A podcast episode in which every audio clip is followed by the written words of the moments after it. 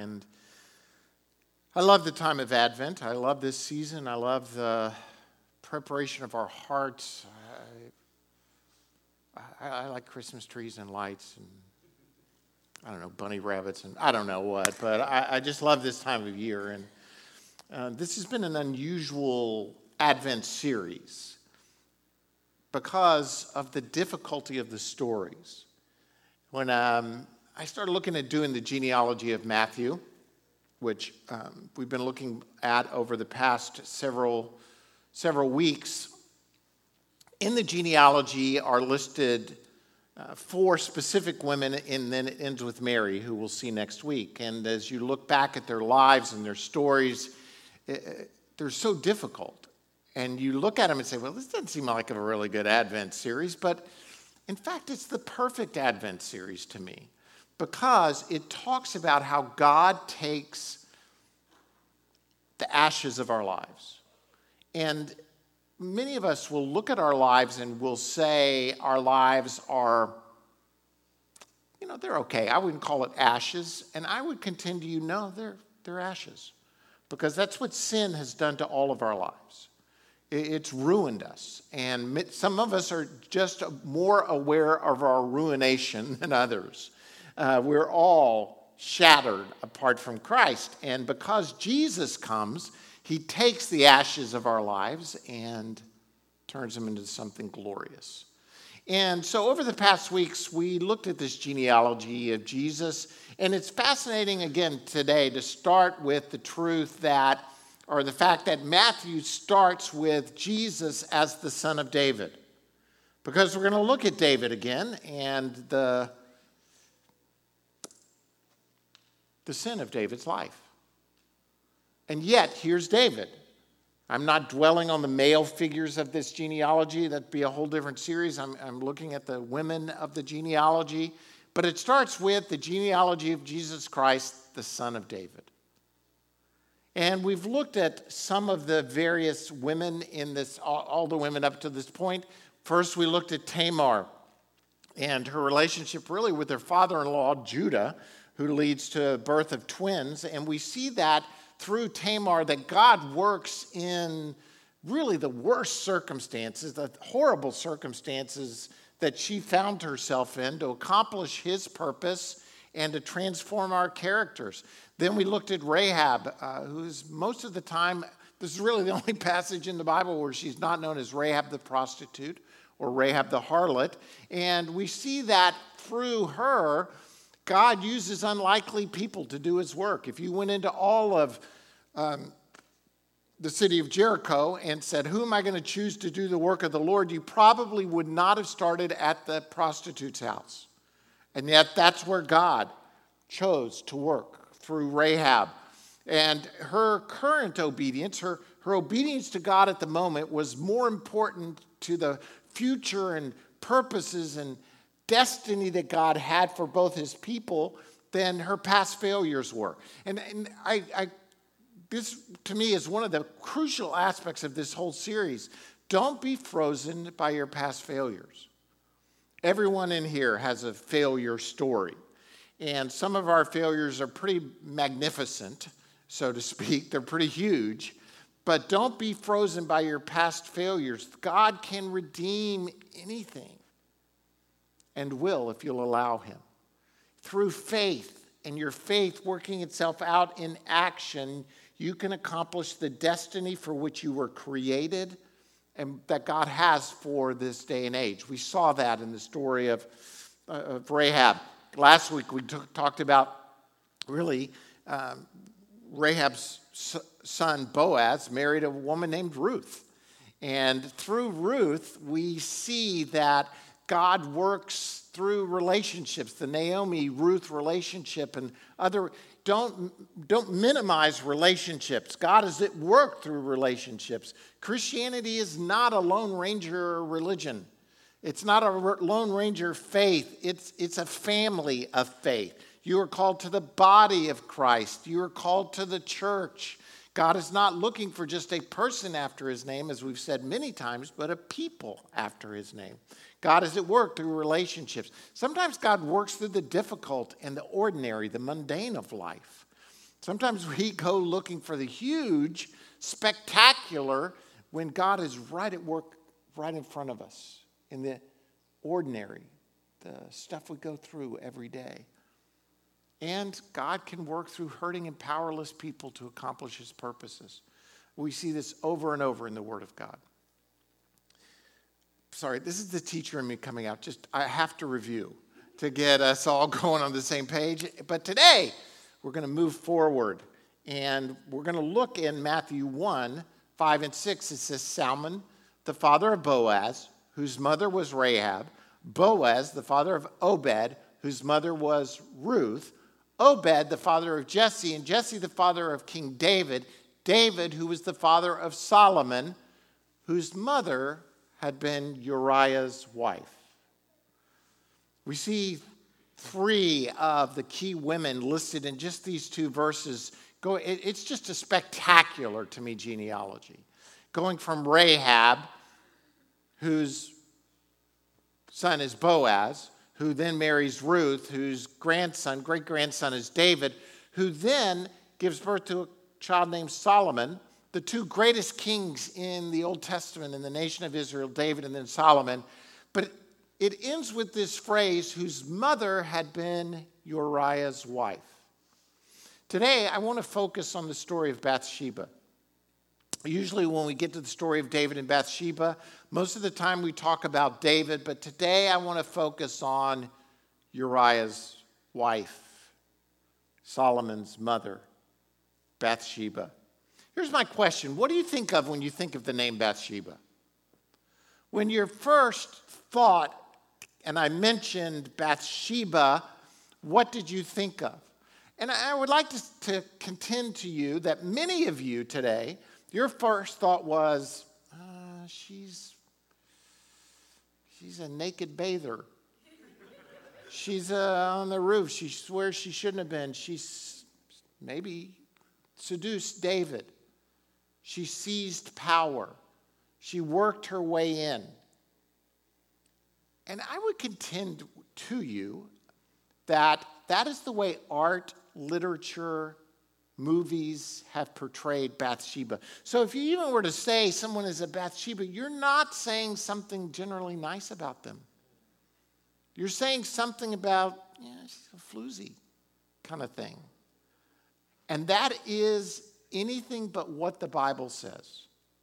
I'd like for us to look at the scripture today and look at it from a different angle. Some of you are like, floozy, I've never even heard that word before. It's a nice it's a nicer way of saying other things.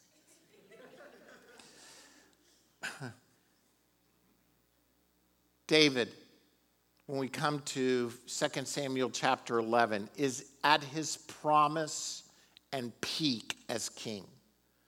David, the boy who was anointed king when he was a young teenager, who went and slew Goliath, who becomes a mighty warrior, who is promised the kingship, who, who who flees from Saul for years and years, and finally, after Saul's death, takes the kingdom, unites it, uh, becomes really the greatest king in, the, in, in, in name because of the way he brings the nation together, is at his peak.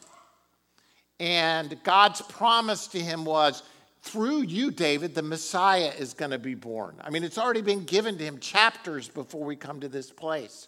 He, as at the peak of his power and at this moment of wealth, he probably has at least the, when we get to 2 Samuel 11, he probably has at least seven wives that we know about. He's probably around the age of 50 to 55 years of age. He's been king for a while. He settled into his life as king. He's probably writing psalms and still uh, worshiping God.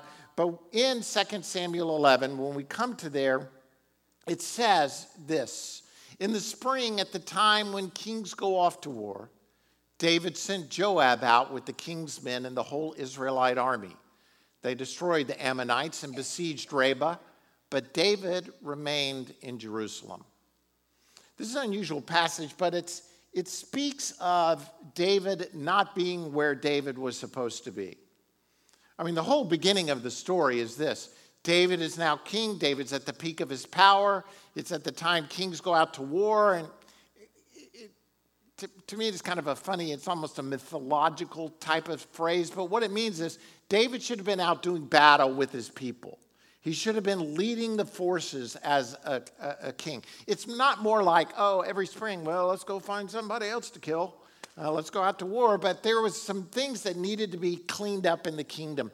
There was a, a time for cities to be conquered and the nation to be brought together. When David conquered, uh, became king of Israel, Israel was still scattered with different pagan towns, and he had to seize Jerusalem even himself to take it as what was going to be the capital. So David was a warrior. He was a he was a king warrior. He wanted to build a temple, but God said, "No, you got too much blood on your hands. Instead, you just unite the kingdom. I'll give the temple building to your son." David stays in Jerusalem. I know, again, he's probably 50 to 55. You know, I find as I get older, uh, my wife and I kid about this all the time. She's like, uh, "Do you want to go out?" And I'm like, "No, I'm good. I like I like where I am. I like this chair. I like this book. You don't want to go out? No, I'm, I'm, everything's good right here." David at 50 to 55, he's probably saying, eh, "I've done this battle thing before. I think I'll let the young bucks go handle it, and I'll stay back. And here, because David doesn't do what he's supposed to do, is where he falls into what's known as his greatest sin. As a matter of fact, the Bible will say David did all things right in the eyes of the Lord except for his sin with Bathsheba. This exception of David's life is coming up.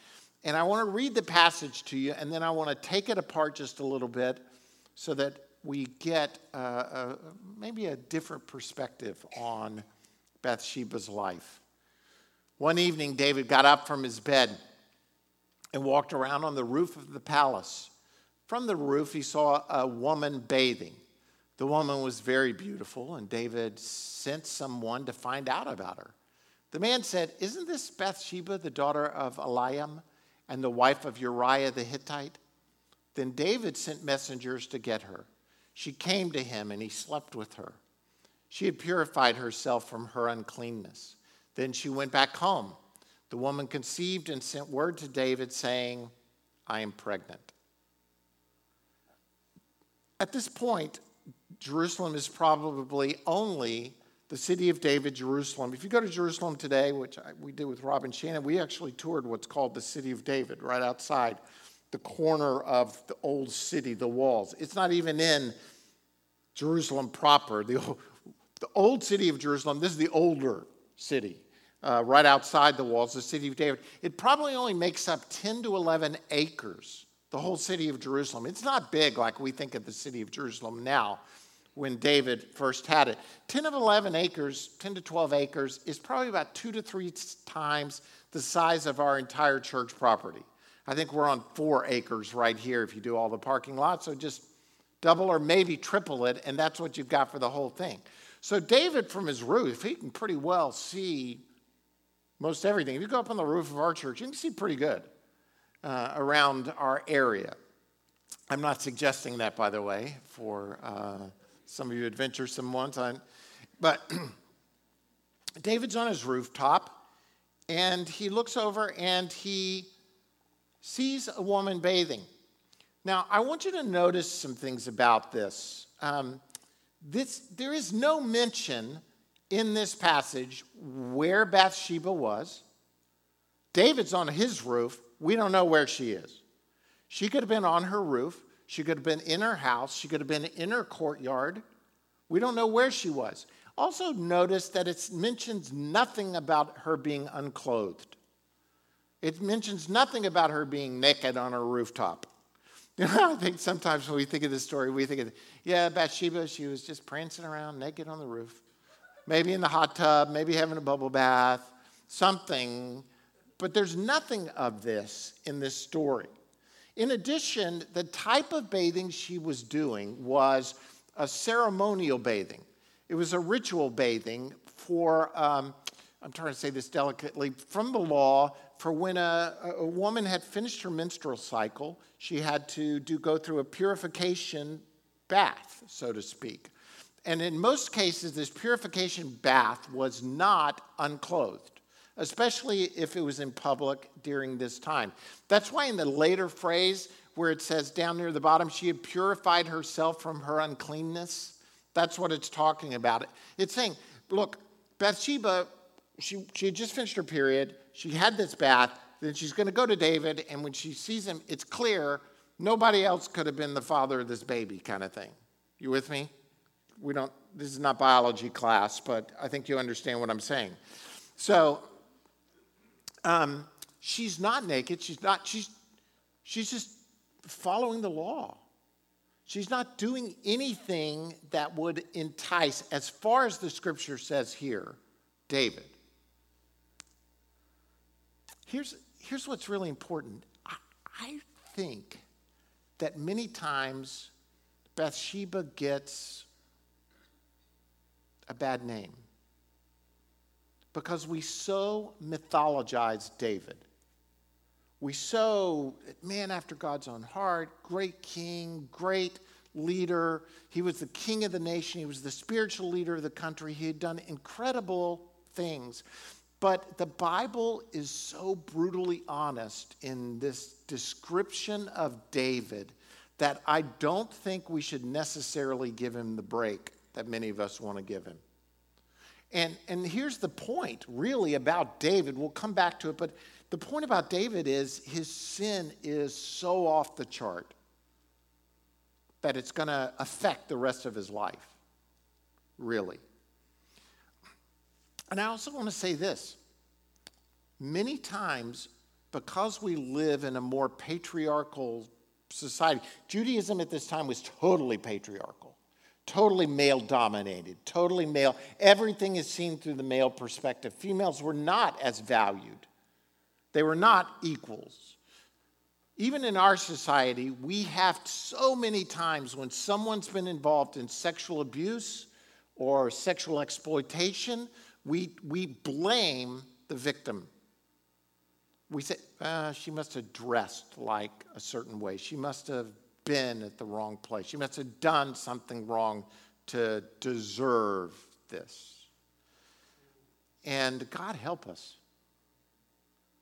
God help us get through this mindset Notice that Jesus, when he in Matthew, he says, You have heard that it was said, do not commit adultery.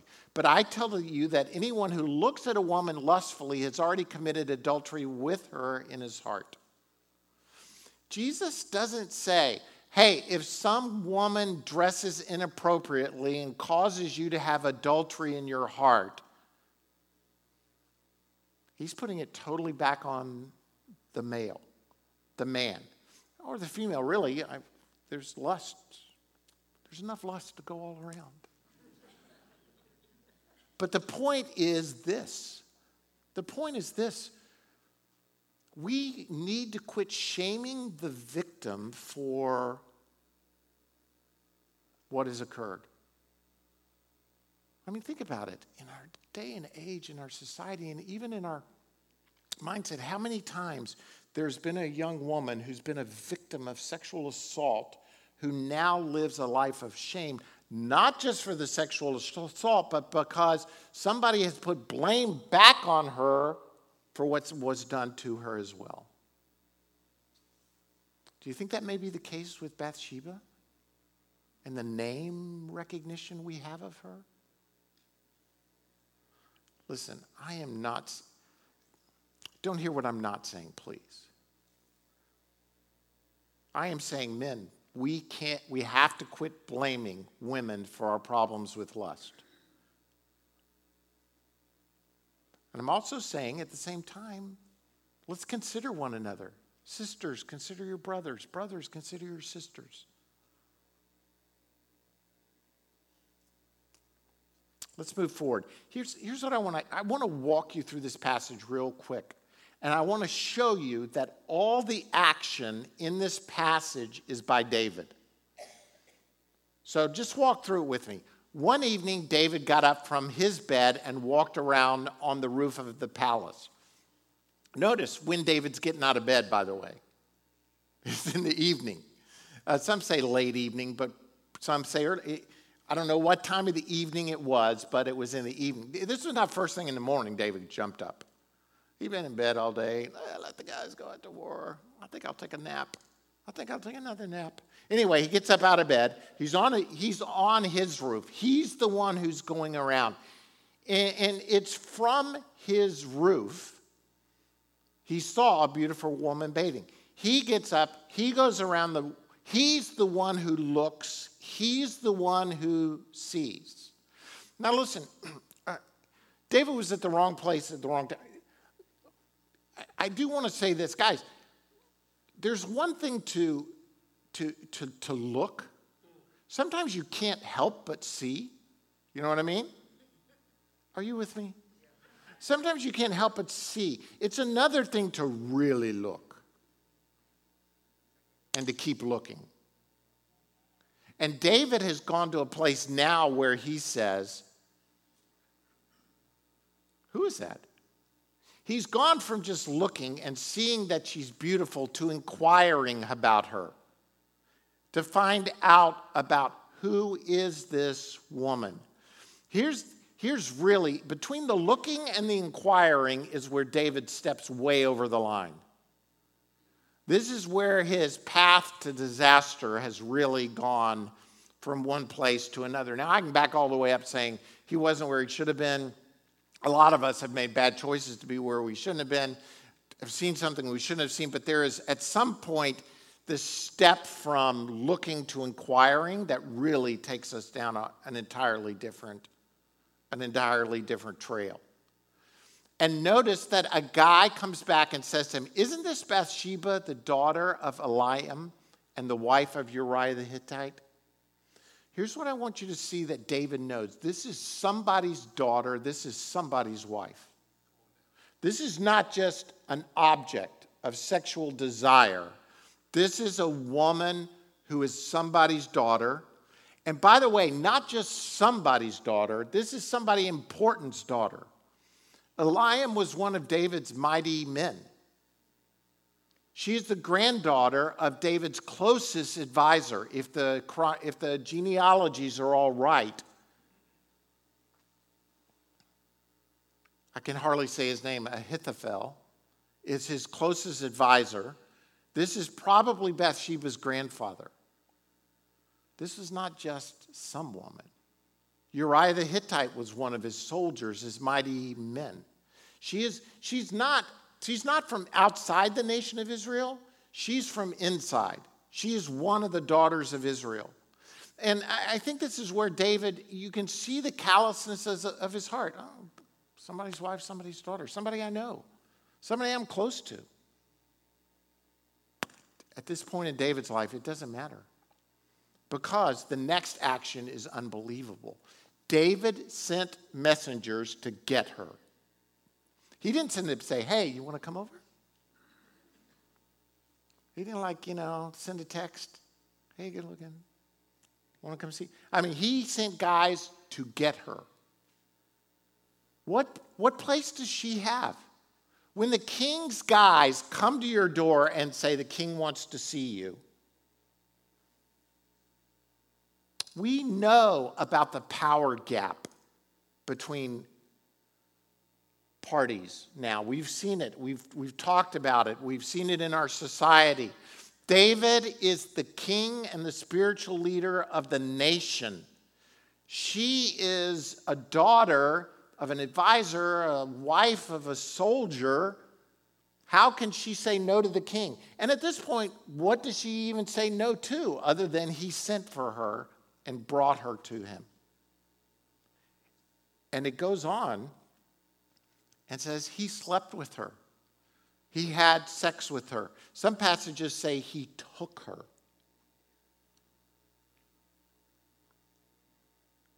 Up until this point, we have nothing really about Bathsheba. She says nothing. After he's done with her, she goes back home. Some passages even imply he sent her home. He sees, he lusts, he wants, he takes, he ignores that she belongs to others. He has sex with her, and then he's, I'm done. I, I, some of you may be saying, you're reading a lot into that. I don't think I'm that far off. I don't think, I think this is brutally honest in the picture of David's sin. And I want you to see up until this point, the first thing you hear from Bathsheba is she says, I am pregnant. She sends word back to David. She doesn't even go back to tell him. It doesn't say she ever went back and slept with him. It just sent word back to him I'm pregnant.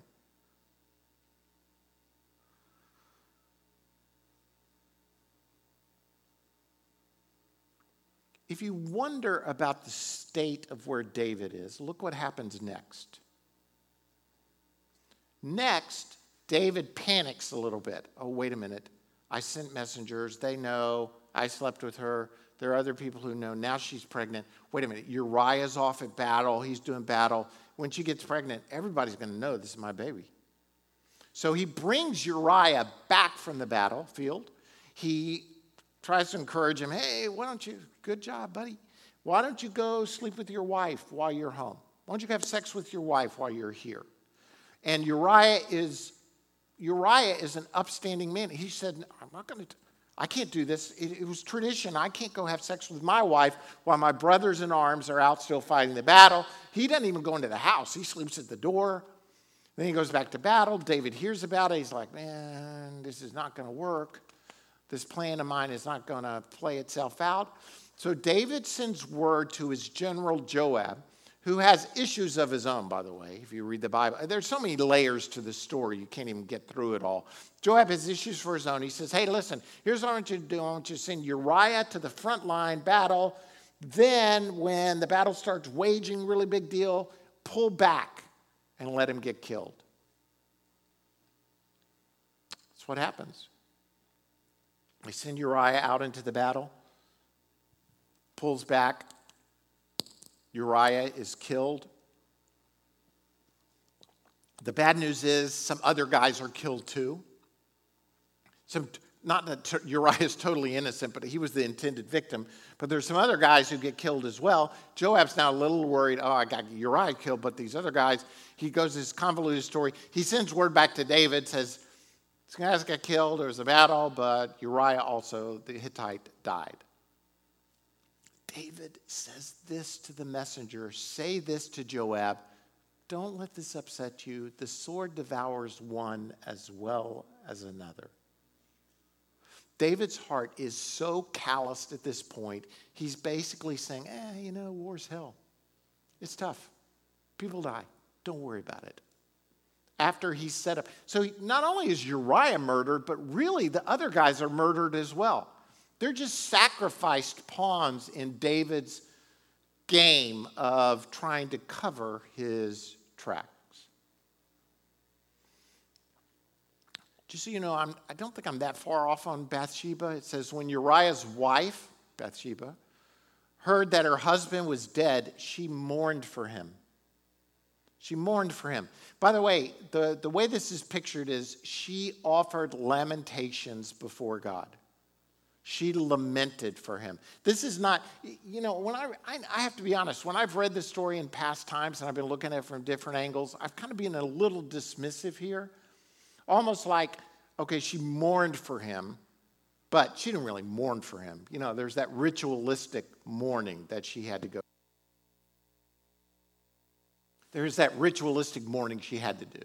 And that's what she's doing. Because after the mourning's over, David had her, again, brought to his house, and she began, became his wife and bore him a son. But really, it, the picture here is that she really lamented over Uriah. And again, at this point, she's had, from what we can see, no choice in this entire matter. She's been used. And this chapter closes by saying, But the thing David had done displeased the Lord. Displeased the Lord. now, just again, in case you're wondering this perspective, The chapter that comes next, Nathan the prophet receives word from the Lord about what's occurred. And he goes to David and he tells him this parable. That, uh, you remember the story. There's a rich man who had everything, there's a poor man, and he just had one little sheep. I mean, this sheep is painted as a special sheep. The sheep ate at his table and slept in his bed, and, you know, it was a special sheep. One sheep that the poor man valued. The rich man in the story, and I'm shortening it, basically says, I want that guy's sheep, the poor man. So he takes the sheep, he kills the sheep, he devours the sheep. Now, the poor man is obviously Uriah. The rich man is obviously David, who had everything already. And the sheep is Bathsheba, who has been desired, devoured, killed. That's how she's pictured in this story. It, it's not like the sheep had any choice in any of this. And David is so ticked off. He's like, bring that rich man in here. You know, that famous, you, you're the man. You're the rich man.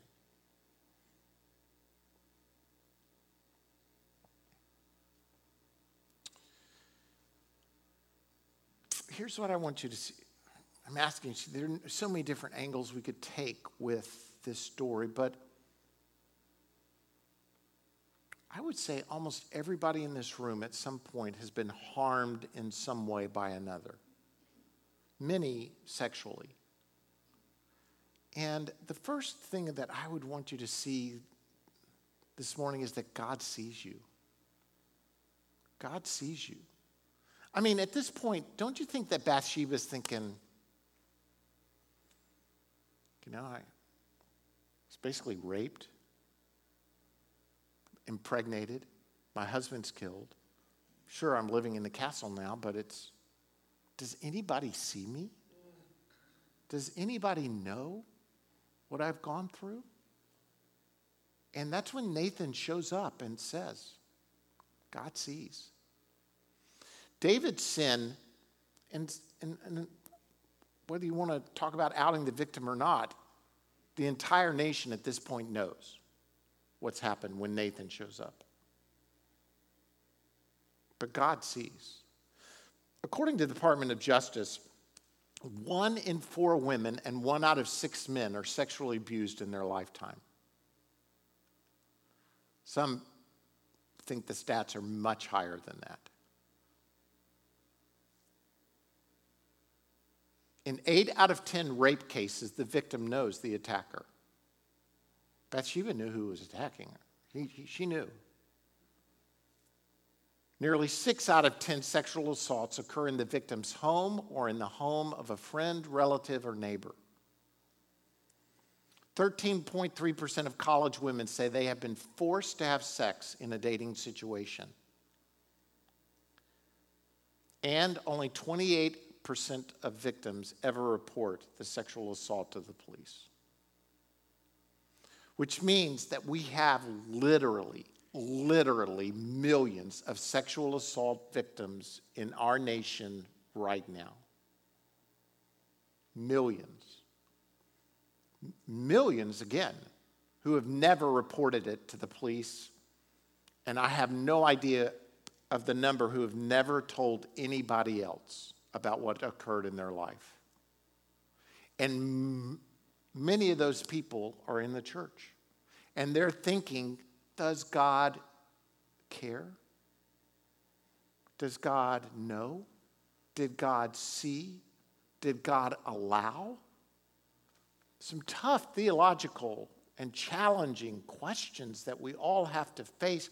But I, I believe that in this passage, even, it's saying God does see you, God knows. I know the challenging question is if God knows, then why did He allow? And it's beyond the scope of my being able to answer in some trite way to say how God's sovereignty is at work in the, in the world and the, the, the nature of sin and why do bad hap- things happen to good people. It's complicated.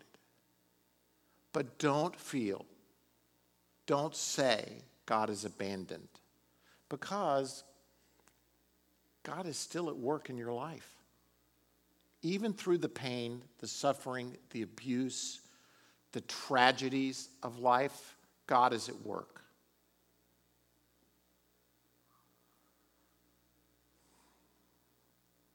A son is born. She gives birth to a son. So here's what happens. Sorry, I'm kind of skipping a little bit of the story. The first son is born, that child dies, uh, as per Nathan's prophecy. Now, now, think about Bathsheba again. I hate to keep hammering this aspect of it home, but if indeed she's been sexually assaulted and abused, become pregnant, not out of her own desire, husband killed, now put in David's home, now the child presumably her first child, presumably her only child at this point, is also taken from her. It's tragedy be up upon tragedy for her. David goes and comforts her, it says, which basically means he has sex with her again. And my reading of it at this point is kind of like, don't seem like much comfort. But that's the way the Bible phrases this aspect. She gets pregnant and gives birth to another son, and this son is Solomon. We know where Solomon's headed. But look what it says Nathan, the prophet, same Nathan, gives him a nickname Jedidiah. I like Solomon better personally than Jedidiah, but Jedidiah, which means loved by the Lord. Into this horrible situation, God gives birth to a son, gives a son named Jedidiah, which means this child is loved by the Lord. God is at work in your life. You may not see it, you may not know it, it may, it, it, may be a slow working, but He is at work in your life. And if we really believe that, then we can stick into Romans 8 28, that, and we know that in, wait a minute, all things? Even these horrible things? Even these terrible things, God works? It is indeed, I think, the glory of the gospel that God can take the ruin and ashes of these horrible situations and work in our lives and work for good for us. He's at work for the good of those who love him. Been called according to his purpose. For those God, this is where it really gets tough. God foreknew. He also predestined to be conformed to the likeness of his son that he might be the firstborn among many brothers. There are complicated theological issues here that I don't want to minimize. Um, I don't even understand them myself. In faith, I have to walk them out. But the truth is this God sees you and God is at work in your life. And God can take the ashes of your life and create beauty. God can take the ashes of your life. I'm skipping ahead, running out of time, but skipping ahead. So David's 50 to 55 when this whole thing occurs. He dies around 80, 75, 80, we don't know for sure, but it's years later at the end of his life. And now David is not the warrior, David's an old man. David can't stay warm. He's, he's got a human water bottle, so to speak. Uh, he's keeping him warm. Uh, go read the end of Samuel and Kings, you'll, you'll see the story. But his sons are starting to battle over who's going to become king. And one of them, Absalom's younger brother, start Absalom's dead by now. It's all all that stuff has happened. One of the sons is starting to really take charge and said, "If I'm going to make my move, I got to make my move now to become king after Dad dies." And Dad's not going to stop me because he's too old, and he's not really proclaiming anything, and he's staying in bed all the time. So Bathsheba comes to David and by that time, remember, Bathsheba is the one who was summoned, taken, called, slept with. Now she's coming into David's presence at the urging, by the way, of Nathan the prophet and one of the high priests and says, You better, if you don't step in right now, Solomon's not going to become king. And so she does exactly what she takes charge. She's seen as being. How did she get from there to here? I want to say this to you. Sometimes recovery from horrible things, especially sexual abuse, it takes a lifetime of putting one foot in front of the other, of receiving in faith what God has, doing what God's called you to do, finding joy in the, the new, not tragedy in the old, and allow the slow healing process. God can heal like that in a minute, but many times it's a journey of healing. It's a journey of faith. And that's where we see Bathsheba at the end of her life. When she comes David even says, called to Bathsheba, so she came into the king's presence and stood before him. And at this point, she's already asked that David fulfill his promise of making Solomon king. He calls her and says, I'll make that promise true. Solomon will be the king that follows me. Now, it's a long story to play itself out from there. And I feel like 45 minutes of talking about this subject is so inadequate because I know that the horror, the hurt, the shame, the devastation that this has in many people's hearts and lives. But if I could, if I could just give you a spark of hope this morning, it would be this. The gospel is this good that it can take the ashes of a horrible situation and turn it into something glorious.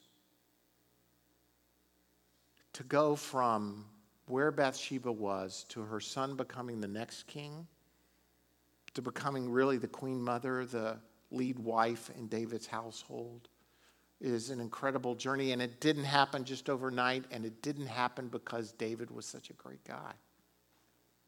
It did, it happened because God is a great God. And I think God sees you wherever you are today, whatever abuse you've been through, whatever devastating emo- it may be sexual abuse it may not. It may be other kind of abuse. It may be even just abandonment or destroyed relationships or betrayal it can take many forms, but I want you to know today that God sees you. God is at work. And God can take the ashes of things done to you and turn them into something incredible. Lord, we pray this morning for that to be the case in our hearts and our lives. Lord, I, I, I pray that Spirit of God, you'd move through this place. Touching, healing, setting free. Lord, I, I believe in the fact that your blood forgives. So, Lord, I pray that forgiveness would be manifest in this place. I pray that we would be able to forgive ourselves, we'd be able to forgive others, we'd be able to forgive circumstances and situations. We would, we would see that God, through Jesus, everything has been paid. Lord, we also want to say this morning our strength to overcome is indeed weak but you are our all in all. And so I pray that today, Lord, our hearts and our minds would be turned toward you. Lord, I pray for those. I want to pray specifically for those today who are here who are the victims of sexual abuse. And I pray, God, that shame would be lifted up off of them, blame would be dismissed. That instead, Lord, they would see that they are seen by you, that they are loved by you, that you're at work in their lives, and God, you care. And that, God, you can take the ashes of that horrid situation, of the thing that was done to them, and, and you can still use our lives for beauty and glory. That we are not discarded, we are not abandoned, we are a people of hope. Lord, I pray that for anyone who's here today who has been abused in any way, that God, you would touch them and heal them and set them free. God, I feel, I, I, I, confess my own inadequacy in even praying or preaching this word, but God, you're touching people's hearts and it's going beyond me. And I pray that, God, it would occur that people would be set on the journey of health and healing and wholeness. If not totally today, Lord, then by by, by putting trust in you, by putting faith in you, by receiving your power and presence in their life, and simply putting one foot in front of the other and going day by day in their journey of faith, that God, you would make us whole. God, we celebrate you today. We say thank you, Lord Jesus, that you've paid the price for not only our sin, but the sin that was done to us. May we just receive in faith healing today. Thank you. Stand up with me if you would, and let's just confess this to the Lord. I pray that the Spirit of God would move through this place, just healing hearts and healing lives.